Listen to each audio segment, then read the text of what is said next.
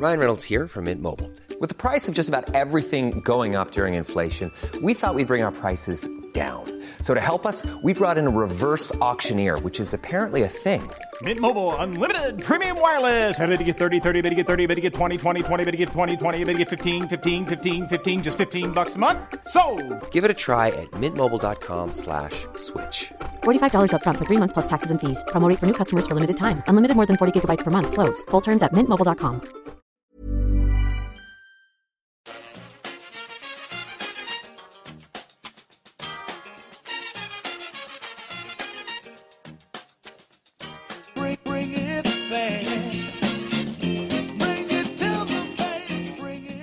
Hello, and welcome back to the EPL Roundtable. I'm your host, Kevin DeVries, and as always, if you'd like to reach us at the podcast, you can do so by either tweeting us at EPL Roundtable or emailing us at EPLRoundtable at gmail.com. Hi guys, I'm Jim. I'm the Leicester City representative for the EPL Roundtable. You can find me on Twitter at JimKnight88. Hi there, I'm Guto. I am uh, a member of the Jackcast, the Swansea City podcast, and you can find us on Twitter at the Jackcast. Hi, I'm Rasmus. I'm a Chelsea supporter and I run the Twitter account at Chelsea Rumours. Great, thanks so much for joining us, guys. Up first, of course, we have Making the Rounds, where we each have a few minutes to discuss what's been happening at our clubs this week. Jim, we'll put you up first. Obviously, as you expected at the beginning of the season, Leicester, top of the table through 25 weeks. Probably people are getting bored of hearing how excited you are, but how insane is it that you're still top of the table? Absolutely insane.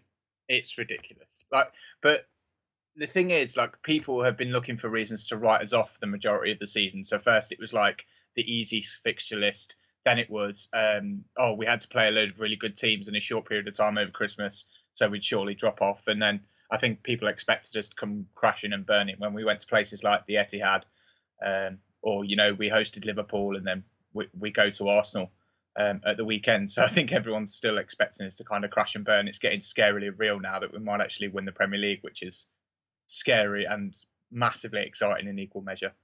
Yeah, and uh, we talked a little bit beforehand, but uh, I know you work in the betting industry and you're a Leicester fan, and now Leicester, the odds maker's favorite to win the title. What's your view on it from kind of both sides of that coin? Yeah, I think um, I wrote a piece on this. Actually, I've got a I've got a piece to plug at the end, but I, I'm I'm in the uh, in the process of writing a piece about it, and um, I think basically this is it's the last couple of games have been a huge overreaction to those individual results, but it's just been bringing it in line with where we should have been considering our results. To be fair, we're still like two to one favourites, which is still not a really, really short price considering we're five points clear at the top of the Premier League. Like if if it was say Manchester City or Arsenal that were five points clear at the top of the league, someone who had established pedigree in being at the top of the Premier League, they'd be massively odds on favourites and people would basically be writing the rest of the season off um, if it was them. So I think we're still being undervalued a little bit. But if you look at the odds going back to, you know, we we began the season at five thousand to one um, to win the Premier League, which means there are some people with betting slips standing to collect, you know, enough to p- probably pay off their mortgages from relatively small bets, um, which is fantastic. There's going to be some really good stories. I'm not one of them, unfortunately, um, because I didn't have that much blind faith in us um, to back us at those kind of prices. But yeah, there, there there are some big firms in this country with big liabilities on Leicester, so I think they will be roundly cheering if if we do manage to be pipped to the post because there's going to be some uh, some glum faces at the bookmakers if if Leicester do win the Premier League this year. Yeah, I've seen a couple of people that have come out and said that they've uh, been given offers to kind of cash out uh, now for reduced fees. Would you advise them to do so, or do you think this is something that they should really keep their faith in it, and you guys hopefully win the league? Yeah, I mean, to be fair, and I think the biggest bet I've heard of, I know one firm laid um, £75 each way, which is what, $150? No, about $125 Hmm. each way, which the guy would stand to collect around $200,000 if we won the Premier League, um, which, you know, is a fantastic story. And, you know, a lot of people have got significantly more than that, uh, significantly less than that, sorry.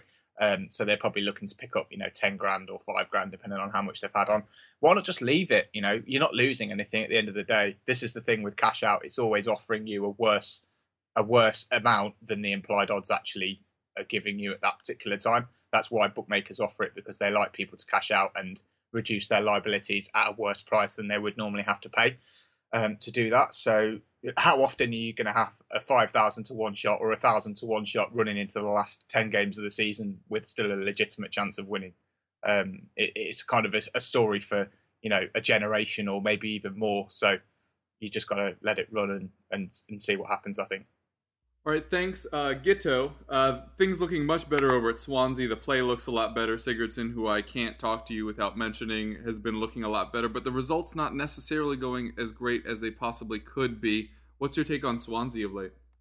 Yeah, you, you, you're right to say the results could have been better over the last few um, few weeks, just because we've thrown away two points in our last two games. But Guidolin's still uh, unbeaten since taking over. I think he's um, had really stabilised things, um, carried on with the good work that Alan Curtis had been doing uh, before he arrived. But he, he has given us a bit more security, really.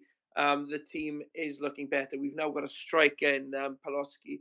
Um, uh, we, we're still waiting to see how he turns out, but just having a striker who we can trust to, to start the game and, and do a striker's job, or at least try and do a striker's job, um, makes a big difference because it, it means that we don't have to play with a diamond, which um, has brought us success. But when, when you play without a recognised striker, um, it it really makes life difficult for you. Um, but but hopefully now that we have got strike on board, we can start playing a bit more expansive football, um, and and hopefully, of course, start scoring again uh, on a more regular basis. Uh, you're right to point out that Gylfi Sigurdsson's playing very well.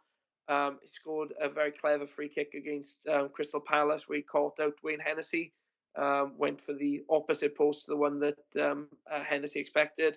He definitely should have saved it. There's no doubt about that. And Hennessy's form is a bit worrying from Welsh point of view. But um, he, he, Sigurdsson could have easily scored a second free kick in that game, uh, and he does seem to be finding his range now. Um, and, and that's a great weapon to have, if I'm honest, especially when you know the, the other players on the team aren't really pitching in with the goals. Um, so hopefully he can continue his improvement um, because when, of course, he's at his best, uh, he's probably our best player. He's he's just brilliant to watch. Um, but yeah, it, we've been undone though over the last few games by um, two of our two of the biggest problems we've had this season. Um, that is that we concede far too many set piece goals. Um, our last three goals have uh, conceded have all come from corners against Everton, West Bromwich Albion and Crystal Palace. Two of those cost us two points each.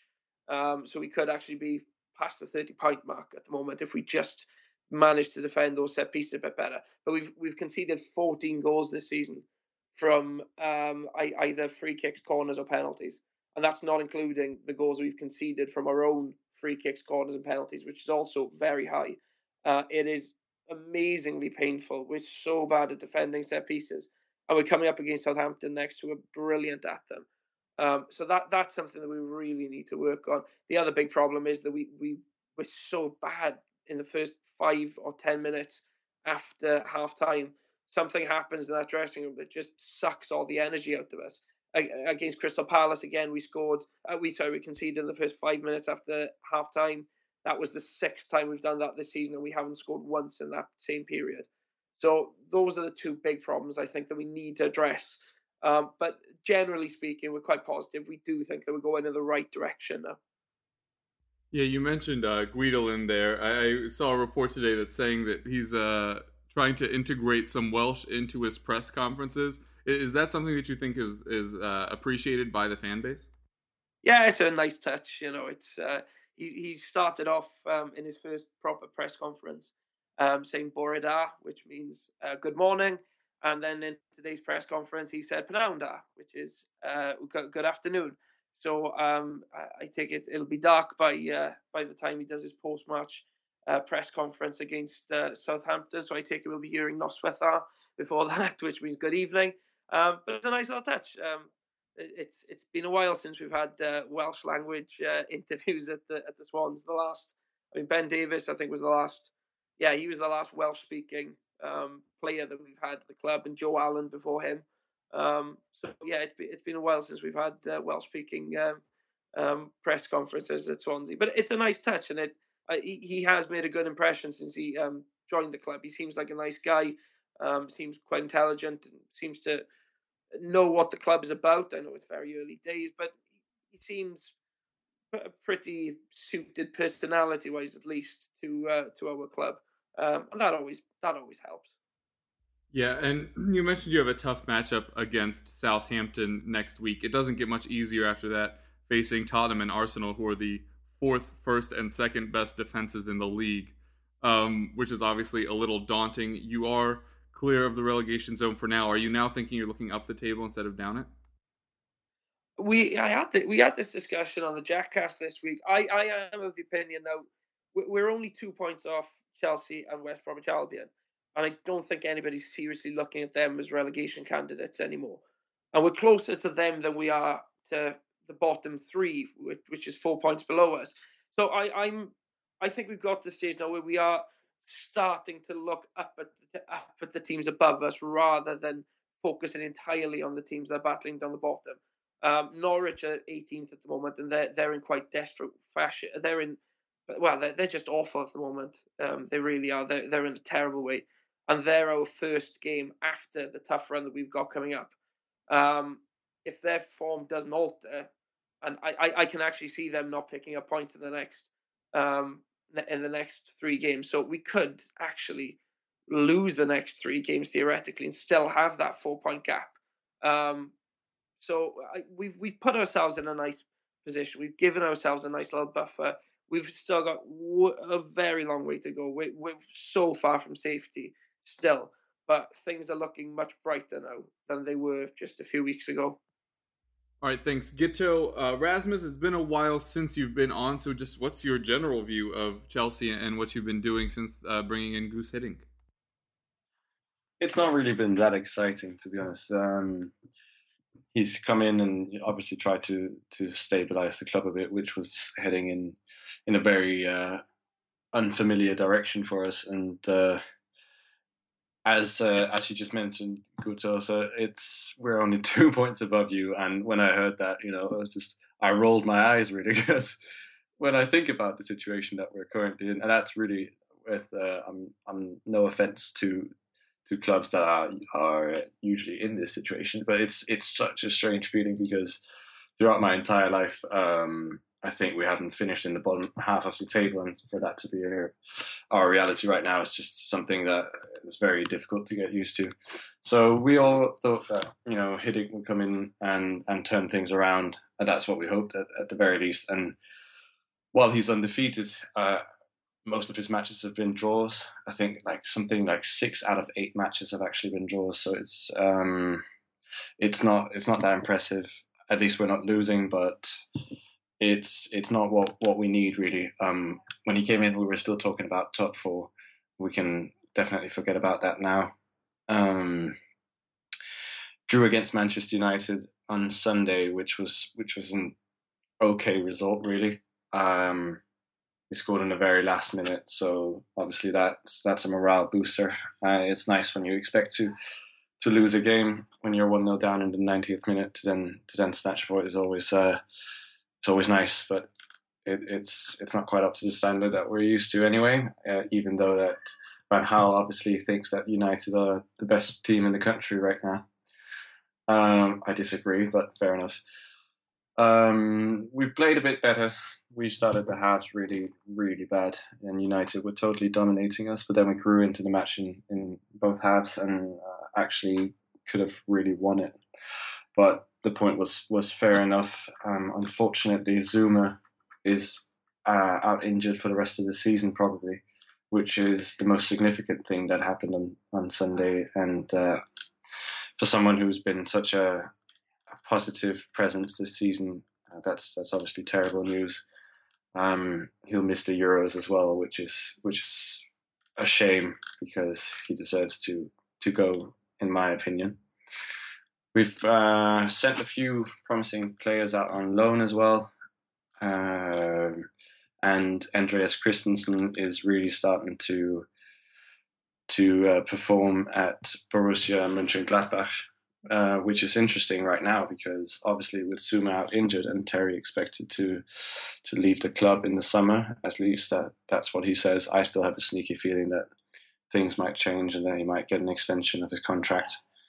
Um, it's interesting to follow his uh, to follow Christensen's development in Germany, and he's doing really well. So it'll be. Uh, I think I think he's one to keep an eye on right, right now for, for Chelsea fans to see um, to see what's going to happen there. Uh, presumably, we'll sign a top top class centre back if we can in summer as well. Obviously, without Champions League football to offer, that might be difficult. But We're we're still. going to win the Champions League. Oh yeah, yeah. No, we are. So yeah, we're we're okay. Uh, yeah, You so have to, because somehow we have to get screwed out of a top four spot. absolutely we'll uh, we'll manage. If you finish fourth, we'll definitely win. oh, I think they um, did change that rule though the year after. They did, didn't they? in the wound. yes. Yeah. So what's? I'm sure there's still a way. Send us emails. Absolutely, yeah. Send in your suggestions. um, apart from that, we're we're obviously looking at at candidates to be our permanent manager next season. Uh, quite a few Italians are linked, namely Conte uh, and Allegri, the Juventus manager and the uh, manager of the national team. Both of them, I would be fairly happy with. Uh, and then we've got Sam Sampaoli, who just quit as coach of um, the national team in, in Chile, I believe, and um, Simeone of Atletico, obviously being linked as well still, although I, I see that as highly unlikely. Um, that's really that's really the main story these days is is who is going to be our manager next season and how are we're going to attract players because we definitely need some top quality signings. And is is Terry going to be the next season? And if not who's going to have you know his presence in the team? Because we don't we definitely lack some leaders um and he's obviously and I don't think anyone will really argue that he that he isn't uh, a brilliant leader like him or not. He he gives everything for the, for the club. So it's definitely it's a it's it's an interesting time at Chelsea and and major changes will probably happen soon enough Yeah, you mentioned a couple of, of managerial candidates there. Uh, Pellegrini mentioned in a press conference since that he would be interested in staying in the Premier League. Does that interest you at all? no Okay. Not at all. L- really not at all. But um, even though he's he's been linked and and there have been stories that Emenalo uh, wants him in, uh, that he's his first choice. Uh, I don't actually think it's going to happen. I think uh, the Chelsea hierarchy they're, they're they're not really considering as a serious candidate, and it would be not even a plan B, but a plan C or D or E. Uh, Well, he's many things, but I don't think Pellegrini's ever been ex- accused of being an exciting manager or hire, which maybe is something you're looking to do. well, the thing is, you know, he his football philosophy would probably fit in well, but that's about it because his tactical ability is not brilliant, um, as displayed by by Leicester as well the other day. They were completely outplayed at home, and all credit to Leicester, they're a brilliant team, and I I do hope you win the Premier League as well, Jim. But um, to be outplayed like that at home should not happen if you're a serious candidate for the title, which is what Chelsea are going to want to be next season or the season after that. So I, I don't think they're taking Pellegrini seriously, really. Right. Then one last quick question. You already said John Terry. You know, as we most know, possibly not returning next year. Does Eden Hazard? Uh, that's that's very tricky because uh, there have been so many rumors about him wanting to leave, and I don't believe a word of them really. I think that it's the press there, you know, trying to put two and two together and saying, They okay, assume Chelsea's he's unhappy. Yeah, exactly. Chelsea's having a bad season. He's not playing well. Obviously, he wants to leave, and it sells the papers, you know. But he's um, having followed him for a very long time, even before he, came to Chelsea. He he played in a in a club in Tubize, uh, which was about twenty kilometers away from where I lived when I lived in Belgium. So I, I followed the Hazard family for a long time, and I know that they're not, you know, ones to just to leave when things get tough. They're they're fighters, and and Eden especially. So um, I think that the rumors are, are wildly exaggerated, but obviously, it is his dream to go to Real Madrid and to work with Zidane is a very tempting uh, tempting idea for him, I think. But first of all, they've got a transfer ban, so it it's not even sure that they're going to be able to to uh, launch a bid for him. And second of all, I think he he enjoyed he's enjoyed his time at Chelsea very much, and he's a, he's a very loyal guy. So I think he might stay next season, but I could definitely see him leaving as well. And it's going to be one of the stories of the summer. Yeah, for sure. And he did just get uh, off the mark for his 2015-16 goal tally. He did, and he kissed the badge Dons. afterwards as well. He did. He did. Um. All right. Well, I, I think it's funny you, you mentioned how it might just be in the press. One of my favorite AVB stories, of which there are few, by the way, um, was when we signed Hugo Lloris and didn't start him so that Brad Friedel could uh, up his uh, career total for matches consecutively played. And uh, a, a guy in the media came to one of the press conferences and asked him what he was going to do with Hugo Lloris since he's unhappy because he's not playing. And AVB just said, "Is he unhappy?" And the journalist was like, "Surely he is." And he's like, "Did you talk to him?" Like, no. He's like, "He's fine." That's the thing, you know. That, Yeah. that, that's that's what they do. The press. Uh, I, I like the English press a lot, but there are a lot of, of journalists out there as well who just want to sell stories at any price. You don't have to have any truth to write an article that will sell. So that's that's a bit unfortunate. I think I think Hazard's been the victim of that lately. Yeah, and like I said, it definitely does happen. Uh, for Tottenham, things have actually been fairly quiet, aside from Spurs fans celebrating being ahead of Arsenal on the table, which we mock them ruthlessly for all the time. So maybe let's tone that down a scotch. Um, well, we are currently in second place, which is the latest we've been up here since the 80s. Um, there have been loads of articles this week discussing how great Pochettino is and what he's done for Tottenham and what the future holds for him. Uh, and for me, I, I think it would be very difficult to pry him away from this Tottenham project, and impossible to pry him away if we do make Champions League. Uh, I did say on a, an appearance earlier this week on All in Sports Talk that he did have very give very little notice to Southampton that he was leaving, and so that was something that I was a little bit concerned that he could just be like, "Oh, just kidding, I'm now United's manager." Um, but I did fail to mention on there, and, and probably should have, that the situation at Southampton at that time was very. Mm, it, they were in a period of upheaval. Katarina Liebherr had just pushed out Nicola Cortese to run the club, and Cortese is the one that brought Pochettino in. Then that summer, they started selling the, his whole team, basically, which, regardless of how they performed afterwards at Liverpool, mostly. Um, but Shaw and Callum Chambers and Adam Lallana and Dejan Lovren and Ricky Lambert, they all left that summer. So there was a lot of change happening at that club. And basically, we're doing the opposite, where we have a va- very stable system right now with a very measured approach to our transfers, as we saw in January, how we didn't do anything. Um, and Pochettino has the final say on the incomings and outgoings. So something like that, where the power is kind of ripped out from under his feet, is not something that's going to happen at Tottenham. Now, is it possible that Eriksen wants to leave because we keep pushing him out to the left? Yes, that's been discussed in his contract negotiations that he wants to play more centrally. All the fans agree. Uh, could Bentaleb want out because now he's been surpassed as the young talent at the club and he's not really getting minutes? Yes. Could Vertonghen want out if we don't make Champions League? Yes. But there is, we're so far away from a fire sale. Any move that we make will be very measured. Uh, and, and so I don't think there's going to be anything like the fire sale that happened at Southampton where everybody left. And like I said, if we make Champions League, there's literally a 0% chance he leaves. If we don't, I'd put it at around 20%, but fairly confident he'll stay. And he is the next on the contract conveyor belt that seems to be ever turning at Tottenham. Now, talking about moves, there's been a lot of news this week about how we are in quote unquote advanced talks with Marseille over the future of Michy Batshuayi. Now, despite me and Dave Hendrick disagreeing on his ability, I think that Kane is better right now. He thinks that Batshuayi is. Regardless of that, Kane is the currently entrenched striker. So anybody that we're looking at has to know that they're coming in either to play alongside him or behind him, which already makes this look like a no-goer to me.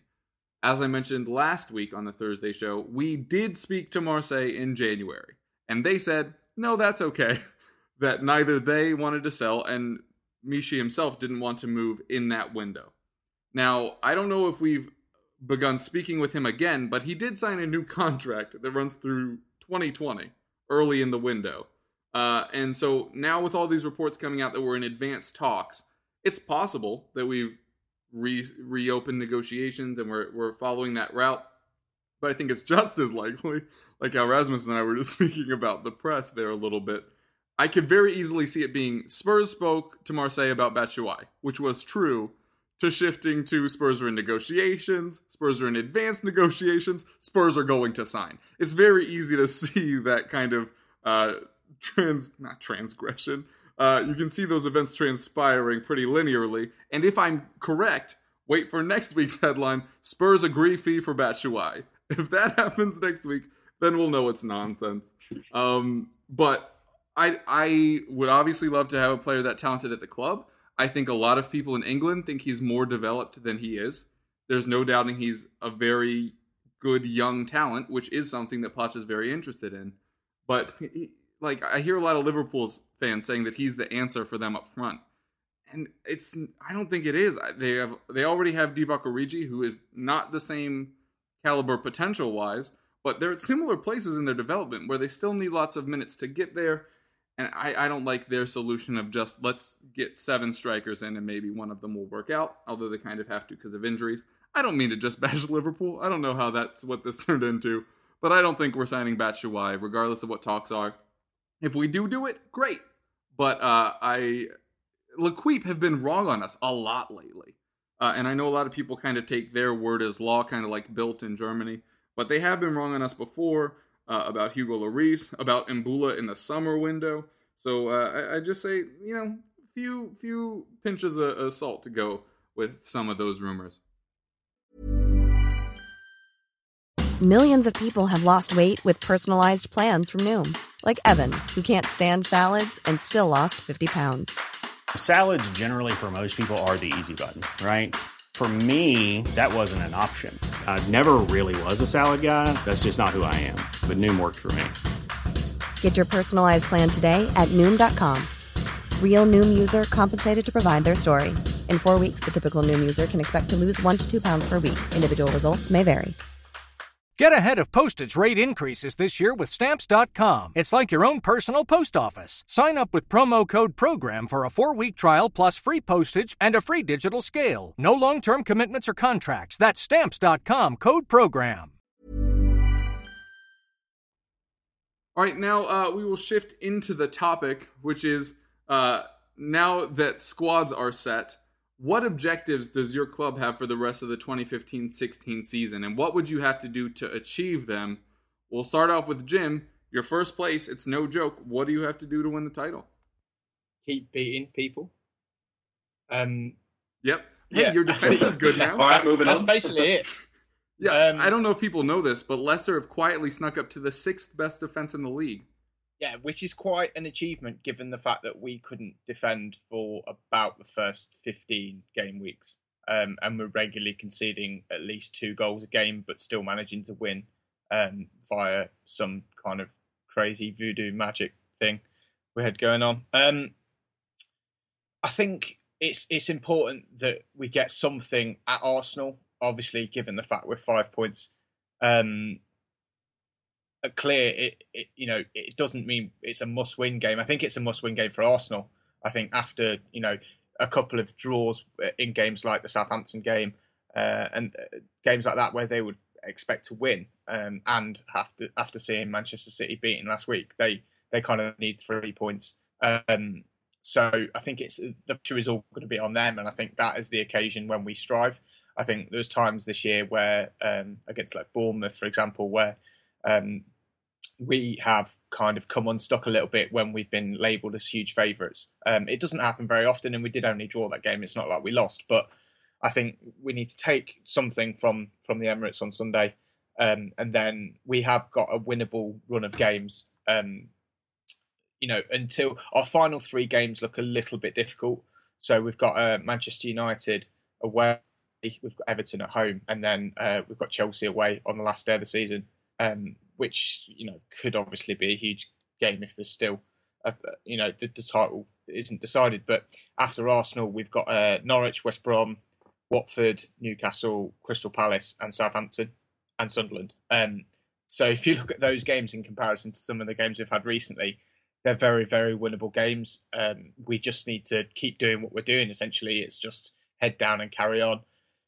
You know, it would be remiss for me to, to go through those without pointing out that we haven't got any European football or cup distractions now that we're we're out of the FA Cup. Thanks, Kev. You're Um, welcome. and well, I actually am really glad we're not in the FA Cup anymore. Like, I'm legitimately happy about that because it, it just means that we can focus on um, winning the league or, or trying to finish as high as we possibly can. Um, I found it interesting. It's an interesting narrative, um, particularly from Manchester City fans. Perhaps it's just my Twitter timeline, which is formed up of Man City fans more than Arsenal fans. But I found it uh, interesting that um, as soon as we went out of the cups and started beating teams like Manchester City and Liverpool, um, people started pointing out that perhaps the extra time between games would be a negative for Leicester because we'd get so nervous due to the fact we had seven days to think about the game. And it just made me laugh. I just think it, it's fans who have, you know, know there's they've got a gap to make up on us and have got European ambitions or, or cup ambitions in City's case as well. Um, coming up in the next few months, they've got a cup final on the horizon. So I just think it's funny how the narrative shifts from oh yeah, it's it's fine. Leicester will drop off. Oh, Leicester aren't dropping off. Well, maybe all that extra time they've got to think about the next game. they have too many that they get fixtures. No, they have too few fixtures. Yeah. They have too few fixtures. Maybe if they played twice a week like us, they could keep the momentum up. Um, which is just hilarious. Essentially, it's it's just head down and carry on. As you mentioned, the defence has been brilliant. Um, not only from a, a clean sheet point of view, but Robert Huth has chipped in with some really, really important goals. Um, that early goal really settled us at the Etihad and allowed us to go out and play exactly the kind of football that we thrive on, which is easy when you're at home and you can kind of be that that kind of attacking force. Although we do play on the counter attack a lot, but putting City a goal down early was brilliant for us because it really allowed Mahrez, Kante, Vardy to and, and Albrighton to stretch the City midfield, and they just looked nowhere. They were they were poor um, for large swathes of that game, and I think if we can take that kind of approach into the, it'll be interesting to to kind of take it to the Arsenal game because they're like the ultimate possession team, and Mm. we're the ultimate counter attacking team who are actively happy without the ball and pressing higher up. And the last time, obviously, we played them, they're the only team to beat us at home. They beat us five two um, earlier in the season, but that was during our kind of defensive lapse period uh, before we graduated to knowing how to keep clean sheets. So it, it's difficult, you know. The ambition obviously is to win the league. I wouldn't be disappointed if we finished, say, third or fourth. Third, obviously, would be preferable because I don't really want to have a summer thinking about a potential trip to like Turkey or Greece to play someone in the Champions League knockout stage because I'm very aware that the squad might look particularly different to how it does now. Um, there are players, obviously, through our success that are a lot higher on people's radars than perhaps they would have been had we been in mid-table. Uh, the likes of Kante, Mahrez, for example, Vardy has just signed a new contract, so hopefully that means that he's not going anywhere. Signed a new eighty thousand pound a week deal until 2019. So fingers crossed that means he's staying with with the club for a long time to come. And you know, essentially, if he stays for those three years, he'll be 32 by that point, and I don't think he's going to go anywhere else at that point. So he'll probably end up staying with us until you know he's almost ready to stop playing football. Um, but as I say, getting that automatic Champions League qualification would just be, you know, a ridiculous, ridiculous dream come true for a lot of Leicester fans who haven't seen us in Europe for quite some time. Especially, you know, we've never played that top level European football before. Mm. So, although it would be great to win the league, I'm not going to you know, worry and whinge about finishing third or fourth. To be honest, it's it's just it's already been a dream season, and whatever happens from here is kind of a bonus. To be honest. Yeah, Guto. Obviously, we talked a little bit earlier about how it's probably more likely that you stay up than go down. But if you are to stay up, what, what would you have to do? Um, put simply, we need to finish higher than two out of Sunderland, Norwich, Newcastle, and Bournemouth, um, which is putting it in its simplest forms. If if we carry on playing the way we have over the last few weeks, I think we'll get enough points to stay up, and I do think we're going to need a higher threshold than usual to um, to stay up this season because bit, you know every, it's been well publicised. Everybody's taking points off each other. The gap between the top teams in the league and the bottom teams in the league, with the exception of Villa, has has never been narrower. Um, not, at least not for a very very long time. So that means the teams down the bottom are getting more points. We're probably going to need 40 points just to be sure of safety this season. Um, but but we're doing okay at the moment. I would love to see us tighten up at the back, and um, as, but well from set pieces. Uh, In, open play, I think we defend quite well. It is from set pieces that we let ourselves down. If we can sort that out, we, we should be absolutely fine. Um, but if we do carry on this pace, I think we will get the points that we need to stay up, and that is just our main objective at the moment. Um, look at the teams around us. I'm not uh, underestimate them. Sunderland are always capable of of just pulling safety out the hat. Uh, and with Sam Allardyce at the helm, I, I expect them to do that again. If I'm honest, there's just something about that club, something about that manager. They they they will somehow just avoid, just overcome the odds, and they will somehow find their way to safety once again. I and don't carry want to. I don't want to take it to this place in a serious way. Uh, but the Adam Johnson thing could cause the kind of distraction that could upset Allardyce's record.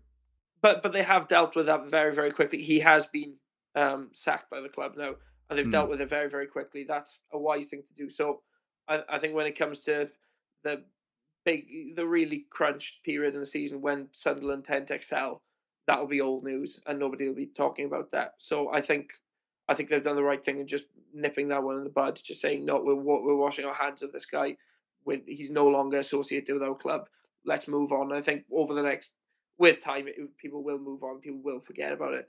Um, Newcastle, I, I, I, think they've been overspending massively in the window, but I do think they're a, they- they've got the players to stay up, um, and, and that leaves Bournemouth and Norwich. And I think Bournemouth are doing very very well this season considering the injuries they've had. Um, Benik Afobe is a very good signing for them. I, I can easily see them staying up, and that and then that leaves Norwich then who are in a bad way at the moment, but we have seen them play reasonably well in periods this season, and if they can find some kind of rhythm, then you know they, they could still stay up. So the competition is fierce down the bottom, but we've just you know pardon the cliche, but we've got to focus on what we're doing. Um, and, if we do carry on the way we are at the moment, playing wise, I, I I think we probably are more likely to stay up than go down, which is something I wasn't thinking when we lost to Sunderland a few weeks ago. Yeah, understood. Rasmus, we mentioned you're obviously not competing for the title the way that Chelsea fans are used to. What is kind of the best scenario that you hope to achieve with Chelsea? The best scenario is obviously winning the Champions League, uh, unlikely as it is. Um, Paris Saint Germain have won their last 16 games in a row, and they're undefeated in something like 34. And we're meeting them in a couple of weeks. Obviously, it's different in the Champions League. They've they've been so far above any other team uh, in the French league. As a matter of fact, they have more points between them and second placed Monaco than Monaco do to last placed whoever it is, Oh which is uh, incredible. Um, but you know, they might they might be a bit complacent. They might not be used to to meeting uh, to meeting teams that will really put up a fight, and that's definitely something Chelsea will do. Um, whether we can beat them is is another thing, but we're not going to just roll over and let them tickle our tummies. So um, that's that best case scenario that we win the Champions League. That would be it, it would be probably even better than, than when we won the Champions League in in uh, 2012. Um, especially if you finish fourth again, uh, Kevin. Up- but as we talked about earlier, that rule has actually been scrapped now, so can, it can never be as good, can it? Oh, But, oh, um, here's how it could happen. If somebody in the Europa League wins from the Premier League and the Champions League wins, right? Right. Would that still do it? Who's in the Europa League of so. Premier League teams? Uh, Liverpool and United. Right, Manchester United. That's funny. Um, anyway, in case you thought Chelsea fans were down and out for the count, there you have it. Even they can still be like, "Yeah, United are trash." but you know, if we look at the season, it's been a it's been a really bad one um, from our point of view. Uh, It's been great for me and. Jim. This has been It has, super fun. and you know, I'm very happy for Jim. that was sly. I like that. Yeah, uh, but the thing is, we can still end up with a cup double like we did in 2012, where we finished sixth and won the FA Cup and the Champions League, and it was arguably our best ever season. It does appear to be far more unlikely this time around, but who knows? And what's interesting about the league is that we're currently on the longest unbeaten run of any team in the league, which is not what you think of when you think of Chelsea right now. Uh, we haven't lost in nine games. We've only won three of them, but we haven't lost. So uh, that's all right.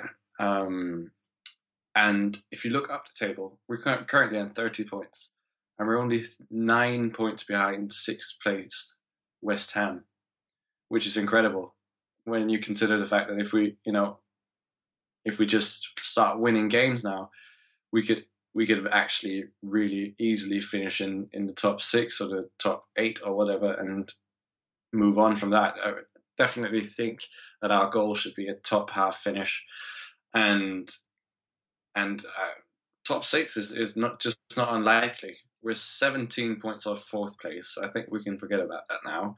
But in a way, that's kind of pressure off the players' shoulders as well. Um, which I don't know if, if that's a good thing or a bad thing, but it is what it is. And uh, you think of Chelsea and you think it, it's been a horrible season, and then Liverpool are only five points ahead of us. I mean, that I just find that very strange after the season that we've had that we're actually within touching distance of a club like Liverpool. So um, that's that's that's very, it's going to be a very interesting um, end to the season anyway. When I, I certainly personally have the feeling that I'm not as excited uh, going in to watch games anymore as as I was, for example, last season because whatever we do, it's not what we wanted anyway. So it's kind of you know just damage control really at this point. In the Champions League and in the FA Cup, obviously that's different, and and it's nice to have that to to look forward to because we're only in February, and uh, and who knows what will happen there. But interestingly enough, is that we will play a huge role in deciding what the table is going to look like at the end. Yeah, I was going to mention this. Yeah. Yeah, well, I'm going to mention it now. Our last three home games are against Manchester City, Tottenham, and Leicester, Mhm. Which is currently the top three. And then the alternating matches in between there are Bournemouth Exactly. and uh, Bournemouth and Sunderland Yeah. away. so you're going to decide It's both ends of the table. We could, we could essentially decide who gets relegated and who wins the league and who finishes in the automatic uh, Champions League qualification spot. So um, that's that's certainly interesting, uh, albeit that we won't gain uh, that much from it.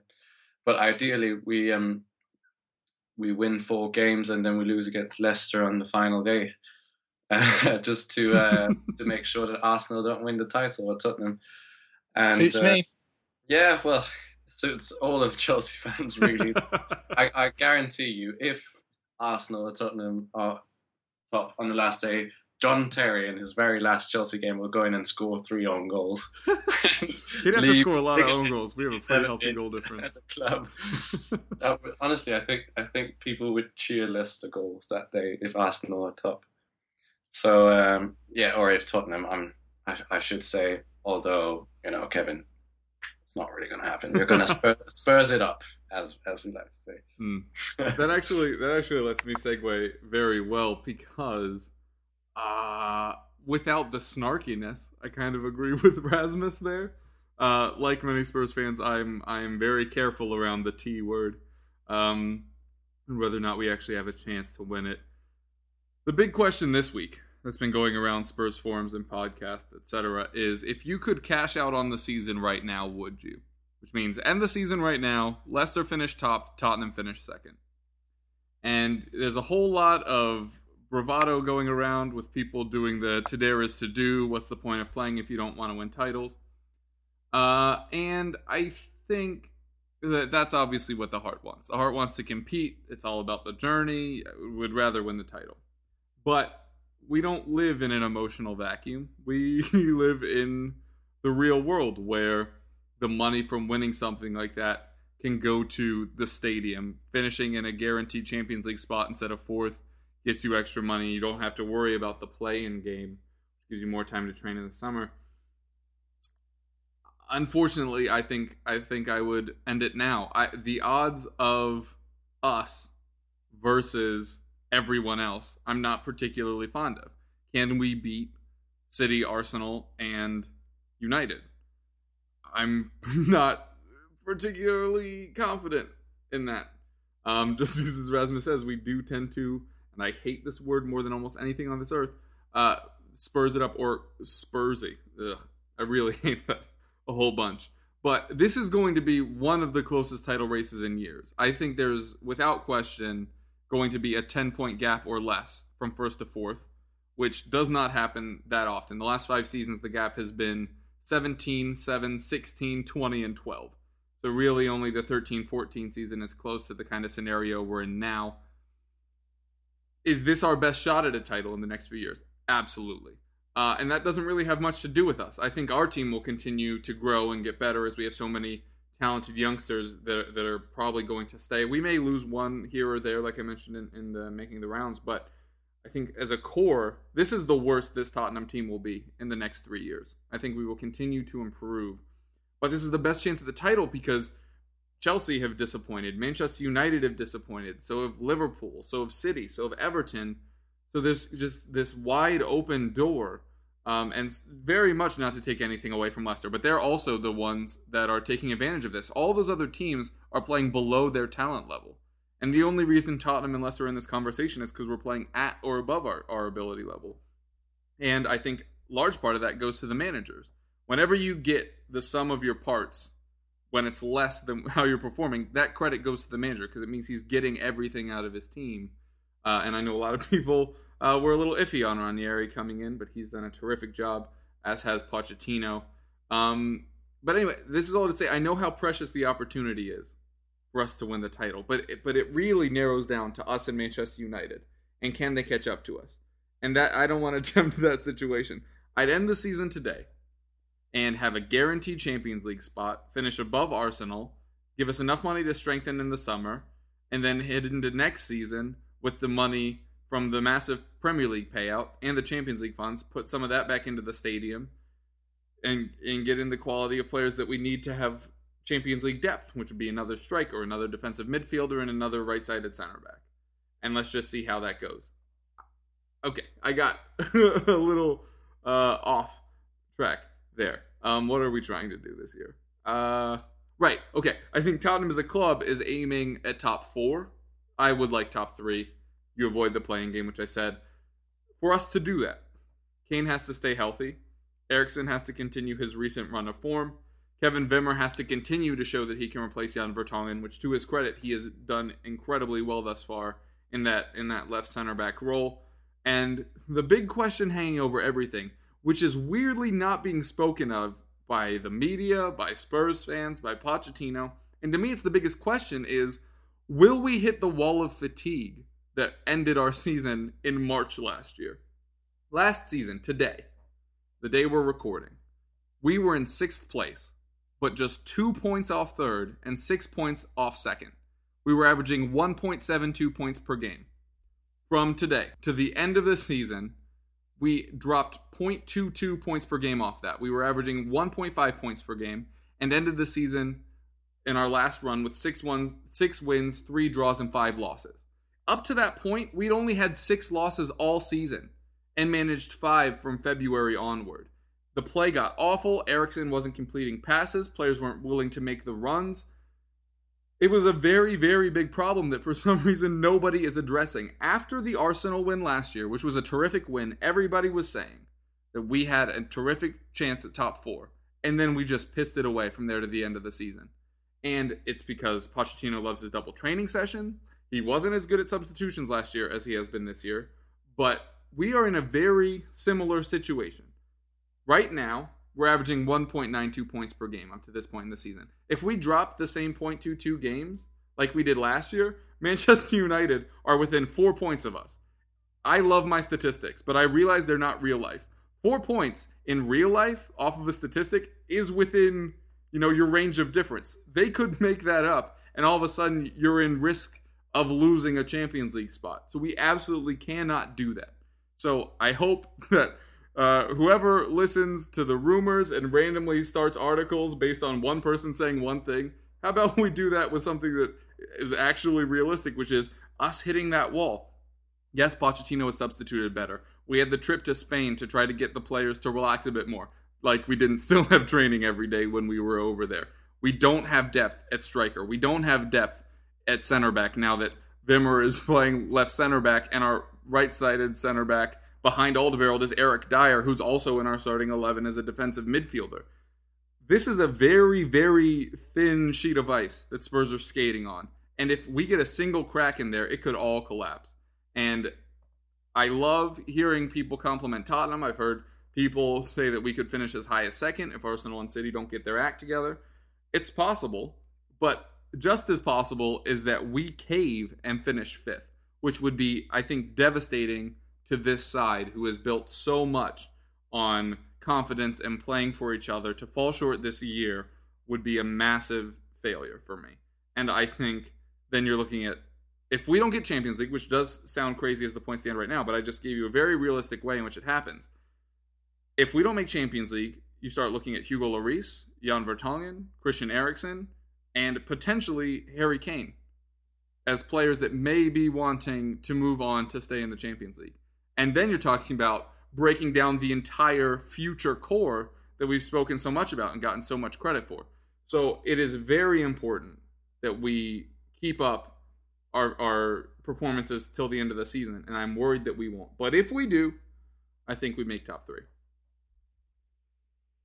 All right, now that I have effectively killed the buzz, uh, let's very quickly move on to the Liverpool ticket situation. Earlier in the week, well, at the weekend, uh, for the matches, fans walked out on the 77th minute. Liverpool promptly conceded two goals to Sunderland. I'm not saying there's a, a corollary effect there. Well, I am saying this corollary. I'm saying it's not causative, but it may be. Uh, quickly, what was your guys' take on the ticket situation of them rising them and then being willing to admit that they made a mistake and then locking in this year's ticket prices? I'd be the first to commend Liverpool fans for the amount of people that were involved in the walkout. I think the fact that it was estimated to be 10,000 people um, walking out at the 77th minute really made a, a huge impact.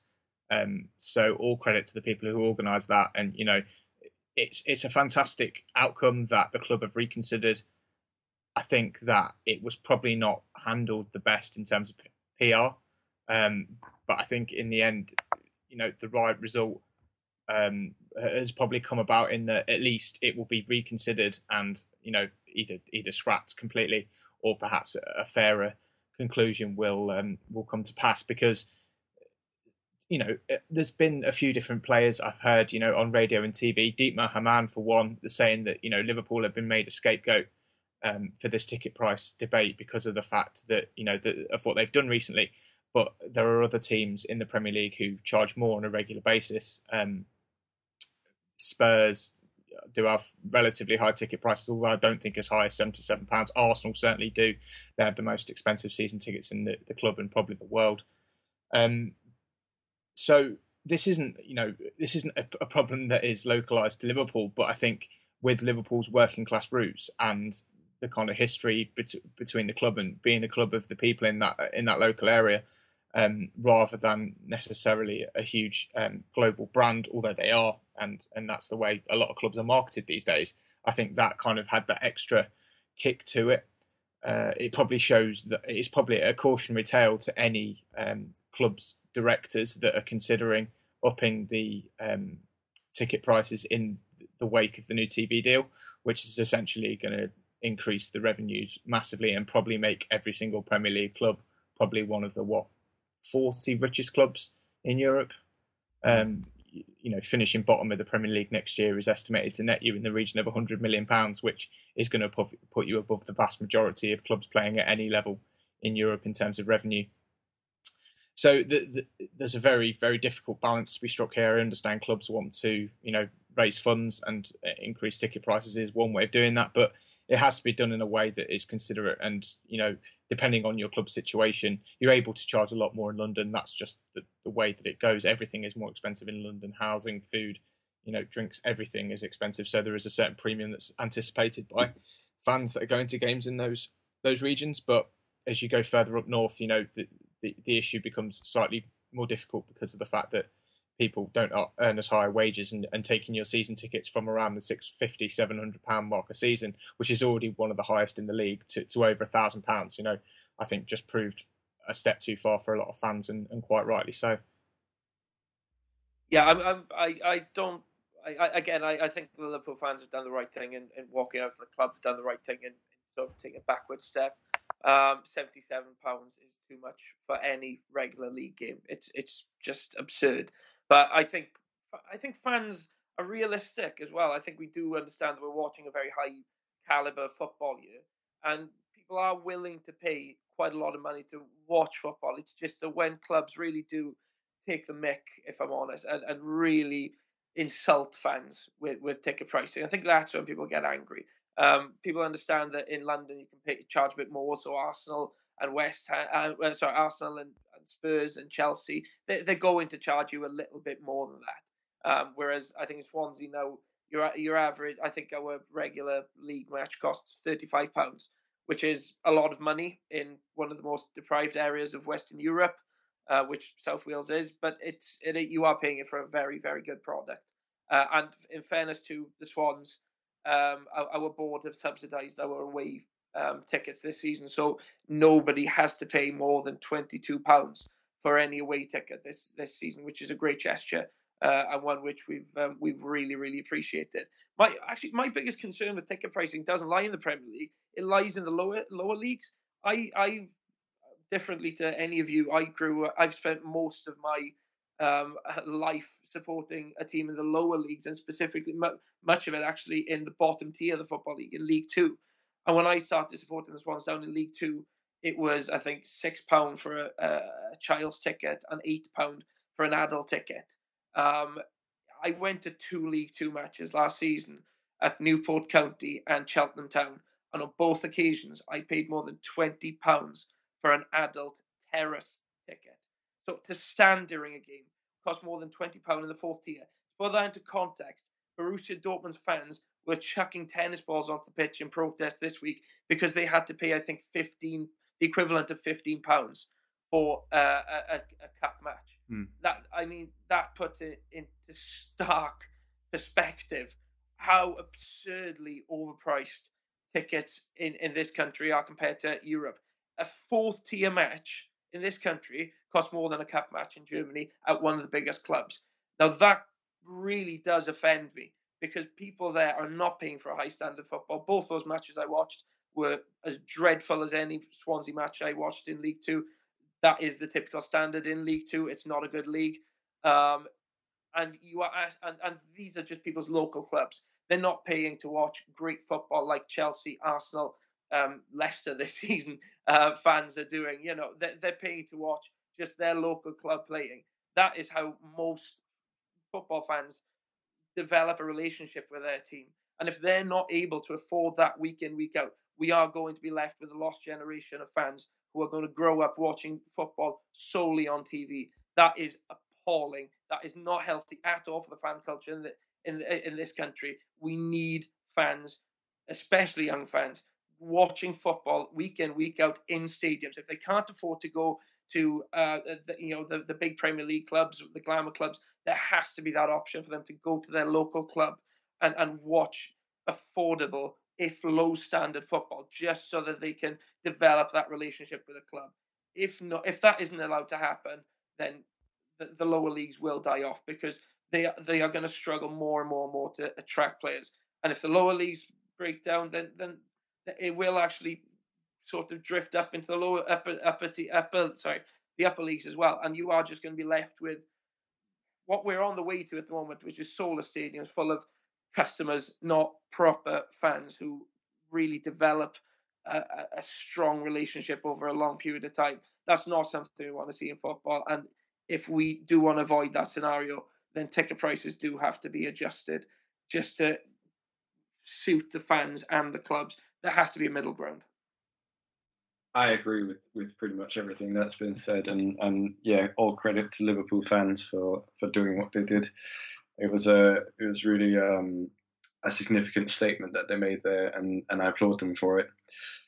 personally, uh, I've I've gone to Chelsea matches and paid something like eighty six pounds for a ticket a few times, which um, you all mentioned that uh, in London you should expect to be paying a bit more. But eighty six pounds, I'm a student. That's ridiculous. Um, it just means that obviously, obviously, I don't live in London uh, these days, and and the travel and everything that's that's not the club's fault that is my own fault but to go there is is expensive enough on its own without having to pay 86 pounds for a ticket I, I believe it should be more or less half of that really. Uh, I would be I, I would honestly think that was a much more fair price. And um, I I know a lot of people uh, who are still locals in in and around Chelsea and Kensington and Fulham and that go to um, to matches every week, you know, twice a week even, and and they say that the the atmosphere, as you mentioned, Guto, is is just getting worse and worse and worse. There was um, one I spoke to a guy the other day. Uh, he he was at the game against Manchester United, which obviously is is you know one of one of the most appealing games for tourists to go to, and he said that he literally did not recognize a single supporter around him in the entire stand and he's been going to Chelsea games for 40 years. Um, and that's because they've been priced out of going, the locals. A lot of them, they can't afford, they have to pick and choose which matches they want to go to now. And that's not what being a supporter is all about. If you're a real supporter, you want to go to every single game and you should have the chance to. Uh, if I could, I would go to every single game as well, but there's no way that I, I could afford that, even if I did live in London. Uh, which is which is such a shame because there are, there are people who want to go to the stadium to be entertained, and then there are people who go to the stadium to support the team, to sing and to cheer and to you know feel share the same emotions that the players go through out there on the pitch. And really, the Chelsea supporters, you cut them, they'll they'll bleed blue, but but that's not the supporters that are in the stadium, and it's increasingly the supporters that will be in, in the pubs around you know, the local pubs around the stadium, which just not how it's supposed to be. Football should not be about money to the extent that it is. Obviously, it's become a huge business in a number of ways, and and when you think about the money that's currently uh, rolling in, Manchester United are going to uh, overtake Barcelona and Real Madrid, who are you know historically speaking the most popular clubs pro- probably in world football they're going to overtake them as as the wealthiest club in the world this year. That's that's the prediction anyway. Uh, one billion pounds from sponsors, the five billion uh, t- uh, television rights deal, and so on and so on. When when you talk about matchday revenue, they earn something like a million. Uh, they, they could earn something like they would earn a million less if they put the if they put the prices down. When you talk about a million less, that's nothing when you think about the amount of money that they've got. And obviously, they're going to say, yeah, it's to, to stay competitive, it's to be able to challenge uh, other clubs to sign world class players, and the inflation in those in that market as well is incredible. Uh, that we're seeing players that, that are soon going to cost more than than a hundred million pounds is just ridiculous. But fair enough, that's that's the way it is. I, I read a, a stat the other day on ticket prices though that they've gone up in the last thirty years. I think it was triple uh, the inflation rate mm. of of the general market, general economy. Sorry, which is just not how it's supposed to be. It's supposed to be you know the locals. You go and you cheer on your your local club. They should always come first. If you ask me, even, and I'm I'm not even a local, but they should always come first. They're the ones that really matter, and and it, it, I feel it, it saddens me so much that they're priced out of games. And and when I when I go to Stamford Bridge these days, I'm the one who, who sings the loudest in, in in the in my vicinity, you know, which is uh, fair enough. I, I've supported them my entire life as well. And I'm very passionate about supporting Chelsea. But it's just incredible that I should be the one to to make noise in the stadium where essentially people they're more occupied with with taking selfies and and when a goal is scored they stand up and they start clapping you know silently just just clap Well done. that's, that's not how you see exactly it's it's it's become a rich man's game and it's lost its it, it's losing its charm and it's losing its culture and it's it it should really change before it's too late because it's it's just a massive part of of British culture and, and everywhere around the world really. Uh, it's it's it's incredibly sad to see how it's developing. Yeah, unfortunately, uh, we have run a bit long, and I really wanted to get into the previews because the entire top four play each other this week, but we'll have to go very quickly. Just hit me with a result Swansea versus Southampton. 2 0 to Southampton. Oh, that's really sad. They're really good at set pieces. They are. and we're, Third we're best really in the terrible. league. and, and they've got a very good defense. I, I think we'll struggle. Oof. All right. Uh, Rasmus, Chelsea versus Newcastle. Uh, three 0 Chelsea. Jim, a big one. Arsenal versus Leicester. I will go for 2 2 draw. Nice. Uh, City versus Tottenham. I'm gonna go two one Tottenham.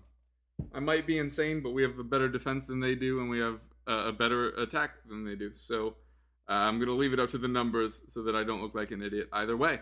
Uh, unless you think I'm an idiot for sticking to numbers, in which case, well, I guess I've already lost that battle. Okay, uh, quickly, can you tell people where they can find you and any projects you're working on? Thanks for listening, guys. I've been Jim. Uh, I'm the chief betting editor at goal.com. So if you want to read more of my stuff, uh, there will be things there, especially around Leicester this week, given their um, unlikely title tilt. We're doing a piece um, about how much it's going to cost UK bookmakers if Leicester do win the title this year. Um, it's probably more than you, you think, given the uh, the general attitudes that I've encountered while doing that piece. I'm also putting something together for the Japanese edition on uh, Shinji Okazaki as well. So if you want to read my, my take on him, there'll probably be a version of that on the uh, on the UK site as well uh, as the Japanese one. Uh, the latest episode of the Jackcast is up where we discuss uh, the draw against Crystal Palace and look forward to Southampton. So you can find us at the Jackcast on Twitter. Yeah, thanks for listening, guys. If you want to contact me or anything like that, Twitter is your best chance. Uh, you can reach me at Chelsea Rumours, and I'll be happy to um, answer any questions you might have. Yeah, and I'm your host, Kevin DeVries at Kevrov on Twitter. You can find my fantasy writings over at playtoga.com and theeaglesbeak.com. Also, listen to our fantasy show that goes up Thursday mornings. This is the EPL Roundtable, comes out on Fridays and Mondays. So be sure to keep tuning in, and we'll be sure to keep having great guests like these on. Thanks so much, guys. It's been a pleasure as always, and we hope you keep listening.